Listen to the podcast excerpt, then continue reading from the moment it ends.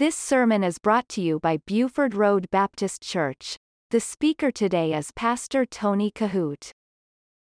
Well, take your Bibles tonight and turn with me to the book of First Peter. And we are studying this wonderful book, verse by verse. And uh, that's what we call expository study, expository teaching. And I pray that it's been a blessing to you. And we have done basically that throughout this part of the book thus far, as verse by verse, and taking all of these marvelous truths and bringing them uh, to the surface of our heart and our mind. And tonight uh, we're going to pick up with verse number seven. So if you find First Peter chapter five, and this is probably one of my most favorite passages in the Bible. And I will tell you this if you've been a Christian for any time, this verse right here is probably one you know about as well as John 3:16. This is a precious verse.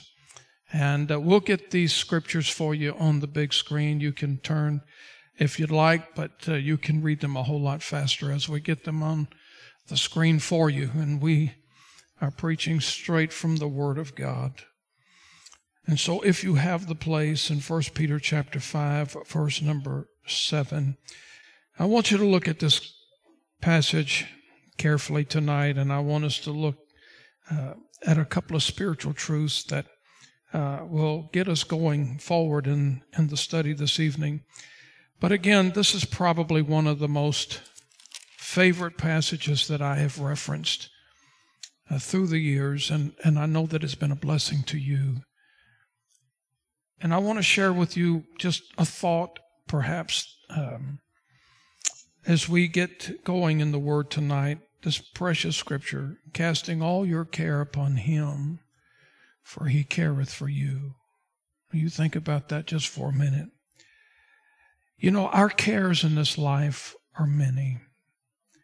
We have troubles, we have sorrows, we have bereavements, we have mental anguish, we have physical stress.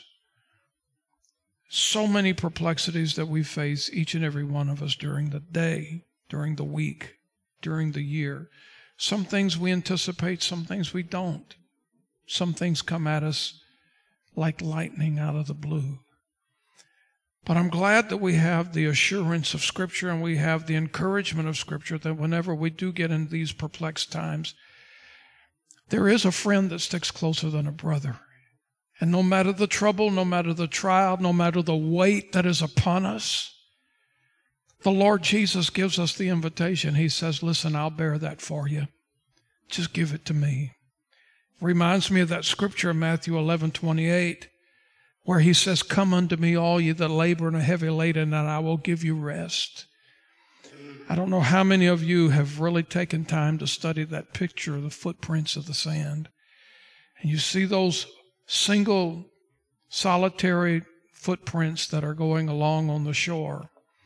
And the object of that picture is to imagine yourself being carried in the arms of our loving Jesus through the midst of uncertainties in life.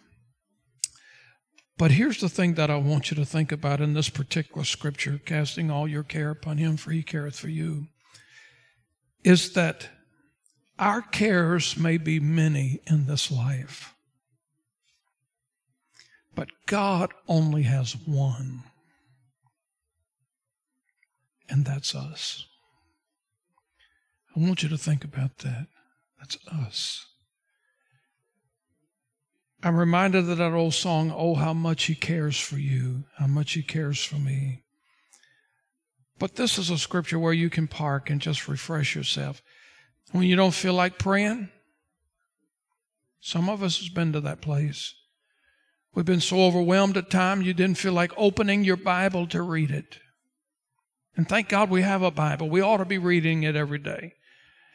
The Bible ought not to be just something that you hear about and read on special occasions, but the Bible ought to be something that you're reading every day. The Word says in 2 Timothy to show ourselves approved unto God, we've got to study. We got to get in the Word. I'm thankful, I'm so thankful that in my early days of ministry, And, and I'm celebrating almost 45 years of ministry, 42 of them right here. But I can remember many, many, many years ago, I'm thankful that I had people in my life that were willing to open this Bible and to teach me what God's Word said. Well, I didn't have to just take somebody's word for it. And I've encouraged you many times don't take my word for it. Open God's Word and check it out yourself. But I'm thankful for somebody that took the time to open it and show me and teach me. And uh, there are many times, and there are many things I don't even understand about it now. There'll probably be hundreds upon hundreds of things I don't understand until I get to heaven. I'm glad I don't have to figure it all out. I'm glad that God's Word through the Holy Spirit will speak to me, will speak to you. But we will never know what God's Word says if we don't get in it, if we don't take time to read it. And so we've got to do that. I want to thank all of you for being here in this Wednesday night group. This is amazing. This is where we study the Word. Sunday we preach the Word. Wednesday nights we teach the Word. And teaching is going on all over the campus tonight. And I'm thankful for that. But think about this. Our cares may be many, but God has one. And that's you and me. And so let's think about that. And because you have to remember something.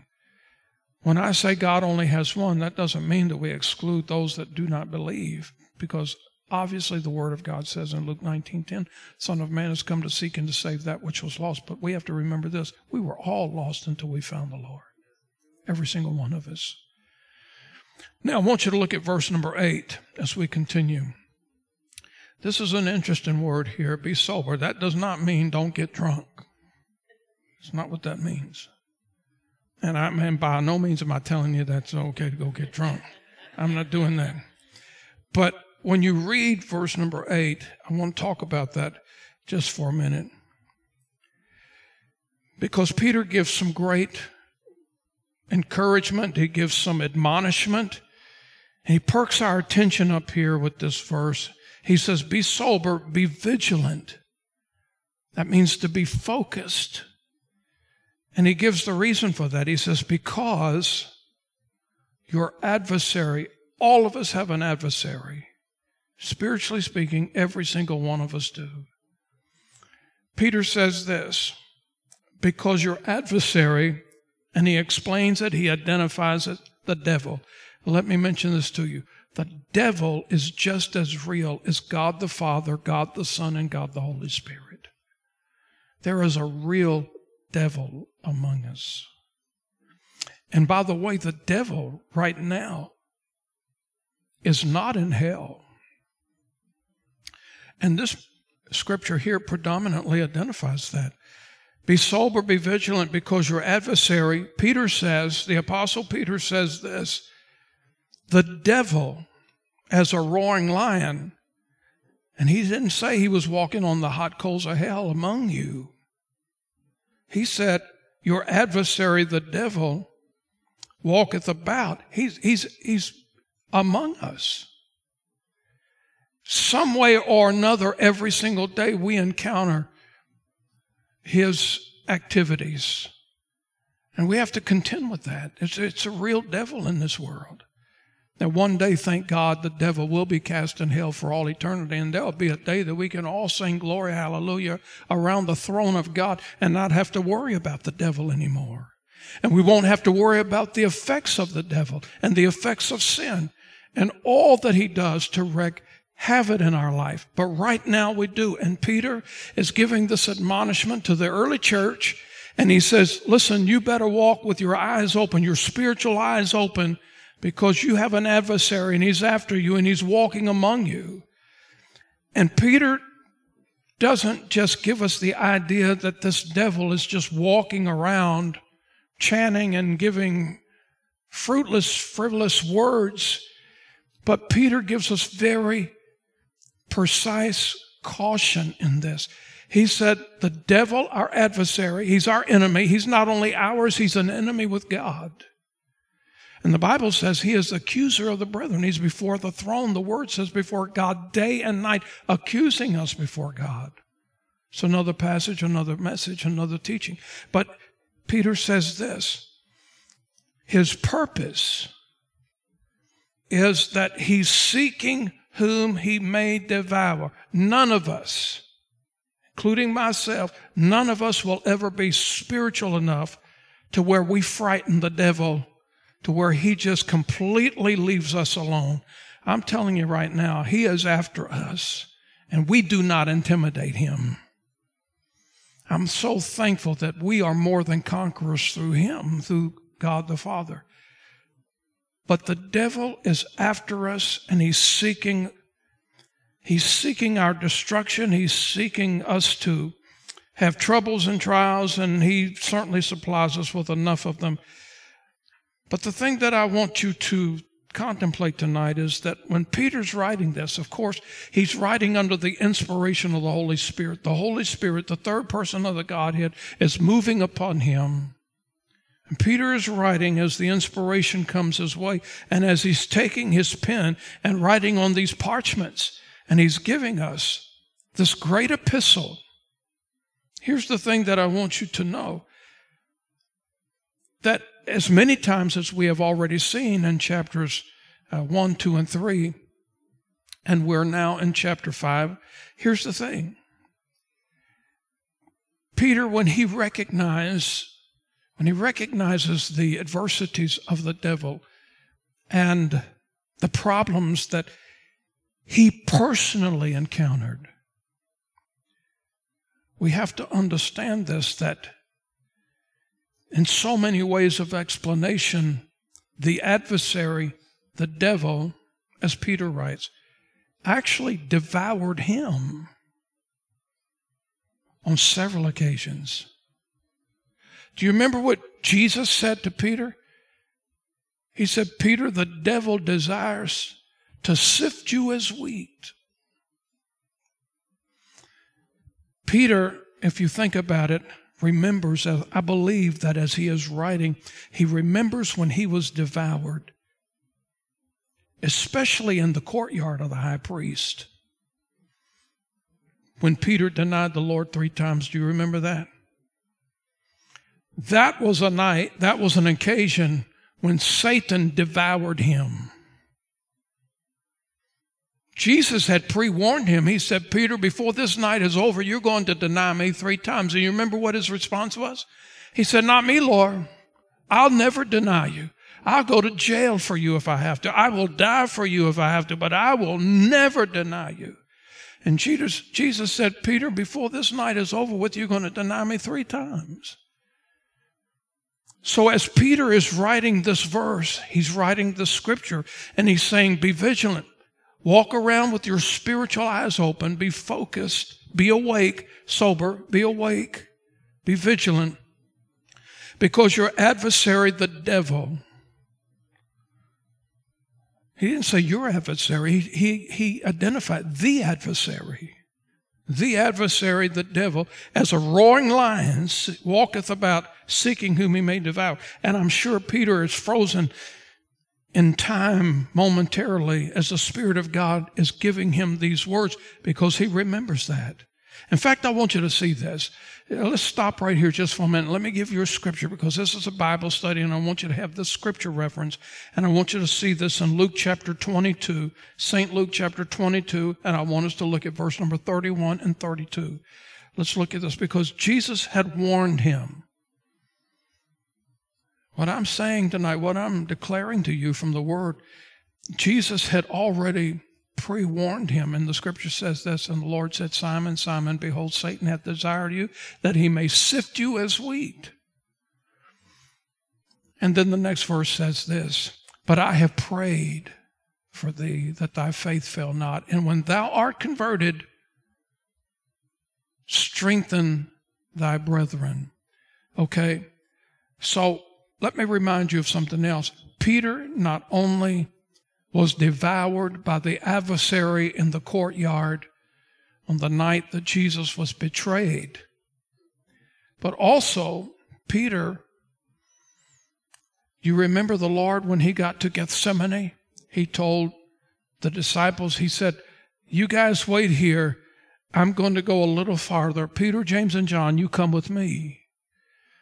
And Jesus told those disciples, He said, Listen, I want you to watch and pray. Peter had actually failed the Lord in Gethsemane before he even got to the courtyard. Because when Jesus said, I want you to watch and pray, after Jesus had finished praying, he came back, and what does the word say? He found those disciples asleep. So Peter had actually failed the Lord before the denial. He failed him in Gethsemane. So when Peter said, Be sober and be vigilant, there's no doubt in my mind that he speaks these words with great earnestness, with great uh, admonishment to us. Keep in mind this that the devil is the malignant enemy of both God and man. We have to remember that. And he shows no partiality. I mean, the devil doesn't like me more than he likes you, and vice versa. Believe me, we're all on his hit list. Every one of us. Now, in verse 9, as we keep pressing on in the study, Peter says this after he gives us great admonishment here and words of caution, he then says this in verse number 9.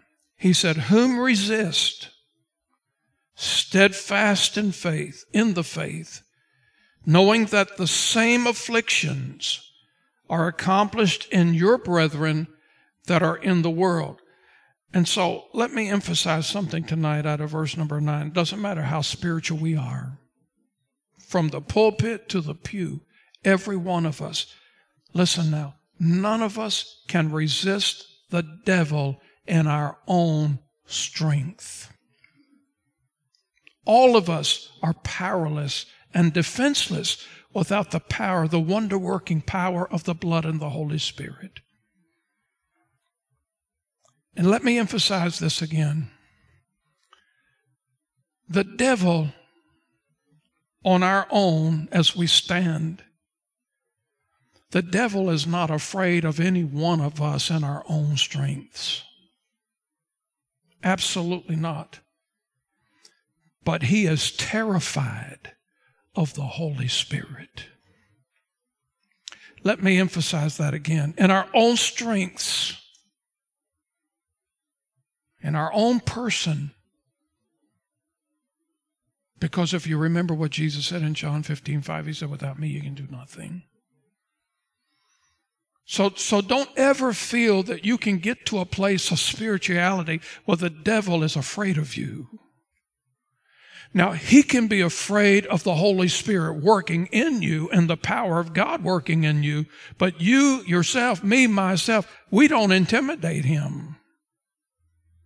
That's why we have to be vigilant with our eyes on. He's terrified of the Holy Spirit. And if you have been born again, according to St. Paul, he said this that your body is the temple of the Holy Spirit when you become a believer. The Bible says that we are baptized into one body, one faith, one Lord, one baptism. We can resist the devil, listen carefully, and Peter gives this explanation. I want you to look at this word faith in verse number nine. Underline it a little bit. Whom resisted or resist steadfast in the faith. Underline that word in your Bible. It's okay to write in your Bible.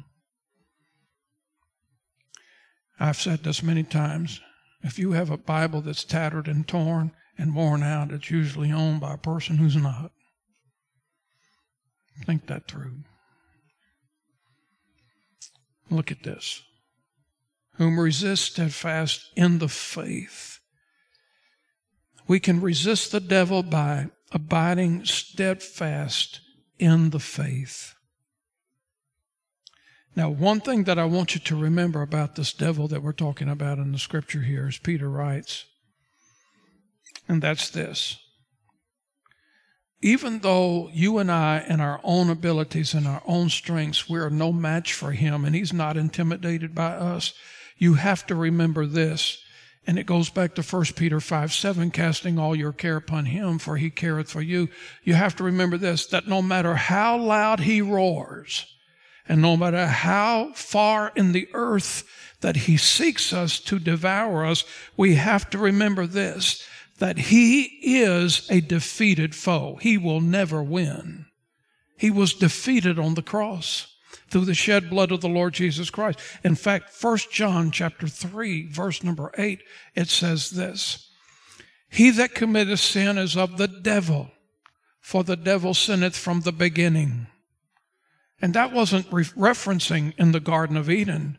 Do you remember? Satan rebelled in heaven. He said this when he was the most beautiful created of all of God's angelic beings. Satan approached God one day and said, I'm going to be like you. I'm going to be like the Most High. The Word of God teaches us in Isaiah. He said, I'm going to exalt my throne above your throne. I'm going to be like the Most High. And what he was basically saying is, God, we need to change places here. That's not going to happen. It wasn't going to happen. And it didn't happen. And so, God, through the shed blood of Jesus on the cross, has declared him a defeated foe. Look at the scripture. For this purpose, the Son of God was manifested that he might destroy the works of the devil. And when Jesus died on the cross and God raised him from the dead, it was the gospel. It was the thing that defeated Satan for all eternity. So although he walks around in this world, this life as a roaring lion trying to afflict our lives, and he's very successful at that in times. We have to remember this that no matter what, through the blood of Jesus, we're more than conquerors through him, and he will not destroy our soul. Now, verse number 10. But the God of all grace, not some grace, not a part of grace, a form of grace, a little grace, but the God of all grace, who hath called us unto his eternal, eternal, look at that word, glory by Christ Jesus. After that ye have suffered a while. That's talking about the suffering that takes place from the, from the cradle to the grave. And all of us have a journey. Some of us get to that place in Christ a little early, but I promise you, none of us will get there late. And Satan, he has the goal, he has the mission to afflict our life, verse 9. But the God of all grace, and Peter says, listen, you have to be reminded of this. And it's sort of like the benediction to what he's writing. But he says, the God of all grace who hath called you unto his eternal glory by Christ Jesus. After that, you have suffered for a little while, and we will suffer in this life. I love this word grace. That is what carries a child of God through the adverse circumstances of this life, is the grace of God. But I want you to notice all grace, limitless supply available always to us now keep this in mind no matter what, Satan cannot win and God's grace cannot fail. Always remember that. Satan cannot win and God's grace cannot fail. Now, if you think about that in your tempting moments and in the moments where Satan is just wrecking havoc in your life, when Satan's just wearing you out, have you ever had a day like that where you just knew, you felt like he was wearing you out? And you, maybe you've said to God, is he bothering anybody else today but me? You ever been there? Absolutely no matter how bad it gets, Satan is a defeated foe. And I want to give you the scripture here from St. Paul in Romans chapter 8. And I want you to look at verse number 35. I'm going to read verse 35 through 39 for you. It leaps right off of the pages of the Holy Scriptures. But this ought to be something that you cherish because when you feel like you're experiencing one of those days when God's wearing you out and you question, God, where are you? God, why are you allowing the storm in my life? Why are you allowing the devil to wear me out? Why are you allowing him to have the advantage or the upper hand in my life? Why is this happening? And maybe you even question God on further things. God, if you loved me, and maybe you step back from that and say, now, if God, if you're really real, and we start questioning our faith, Try your best to remember these scriptures here. Paul said it this way in Romans chapter 8, beginning in verse number 35. He said, Who shall separate us from the love of Christ? Look at this. Shall tribulation or distress or persecution or famine or nakedness or peril or sword? As it is written, For thy sake we are killed all the day long. Paul is saying this is happening everywhere. We are accounted as sheep for the slaughter. Nay, in all these things, we're, look at this, we're more than conquerors through him that loved us. For I am persuaded, Paul said, there's absolutely no doubt in my mind. I am 100% convinced. And Paul, he gives us with great assurity, he said, I am persuaded that neither death, nor life, nor angels, nor principalities, nor powers, nor things present, nor things to come, nor height, nor depth, nor any other creature shall be able to separate us from the love of God which is in Christ Jesus our Lord. So when you feel like you're going through a day and the devil's wearing you out, remember this. He cannot win and God's grace cannot fail. And that's a wonderful assurance we have in the scriptures. Looking at verse 10, we all suffer. We're all going to suffer a little while on this earth. But Peter says that's part of the process. That's part of life. That's part of life's journey. But I want you to look a little deeper here. Yes, we will all suffer, no doubt about it. But I want you to look at those words. A while. Look at that. Let me remind you of something tonight. God puts a limit on our suffering. He knows what we can bear, He knows what we can take, He knows what we can endure. I, am reminded of Brother George, who just passed away, and as I mentioned to you, he was in agony the last few days of his life, excruciating agony he would just yell. And my dad, right before he died, he was in the same boat for a couple of days. And I thank God for his mercy. But George would lay there in his bed and, and he would just, he, they couldn't find the source of his pain. But let me tell you something God was merciful. God knew the limit, the load limit that he could bear. And when he got to the place that he could not bear it anymore, God took him home. So thank God he puts a limit on suffering. And here's the thing that I want to leave you with tonight, basically. There's not one of us who will drag an ounce of suffering into heaven. Suffering will be eliminated from our mind. It will be eliminated from our body. We won't even remember what it was about. Suffering is not welcome into heaven. But if you look at verse 10, Peter also goes on to say that the suffering that we endure, look at this. This is, this is amazing. This is what I like about studying the verse and studying the Word of God, and you take words one at a time, and you have the, the benefit or the blessing of somebody teaching you the Word. Look at this. That after you have suffered for a while, why? What is the purpose of that? Why does God allow us to go through these things? Here's the purpose, here's the reason. After you have suffered a while, make you perfect, establish, strengthen, settle you. Now, that doesn't mean that if we go through a period of suffering in this life, that we're going to suffer ourselves into sinless perfection. That's not what that verse means.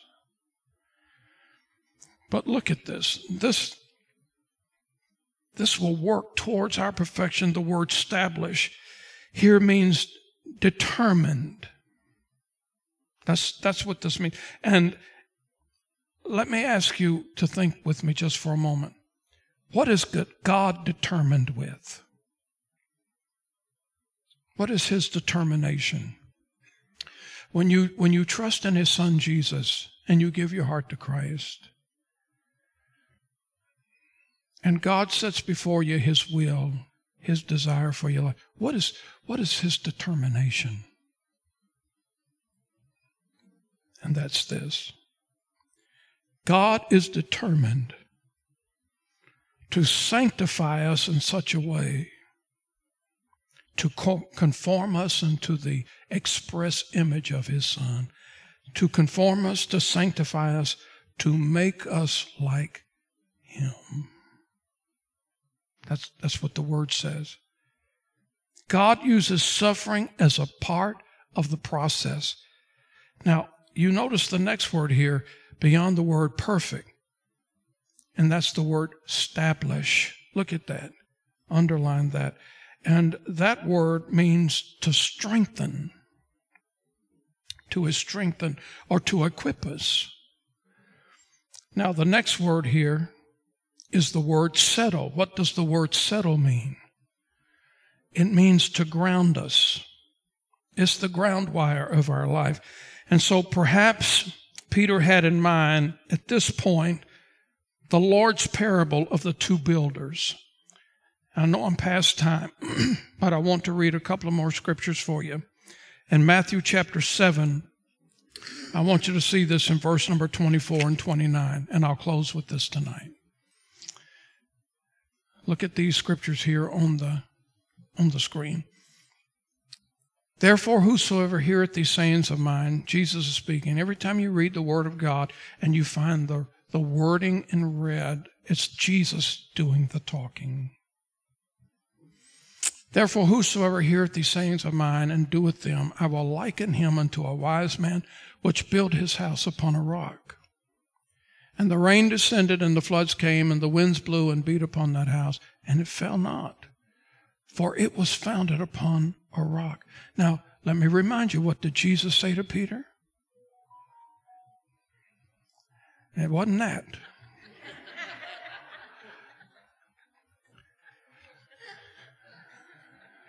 Can I have an amen? He said, Upon this rock, what? I will build my church, and the gates of hell will not prevail against it. But look at this. And everyone that heareth these sayings of mine and doeth them not shall be likened to a foolish man which built his house upon the sand. And the rain descended, and the floods came, and the winds blew and beat upon that house, and it fell. And great was the fall of it. And it came to pass when Jesus had ended these sayings, the people were astonished at his doctrine, for he taught them as one having authority and not as the scribes. And so that's amazing. Well, let me read the verse again and we'll close. But the, but the God of all grace, who hath called us unto his eternal glory by Christ Jesus, after that ye have suffered a while, make you perfect, established, strengthened, that it may settle you. God's word does a lot of things. Amen. Casting all your care upon him, for he careth for you. You listen to Pastor Tony Kohout. For more information, visit our website at BufordRoadBaptistChurch.com.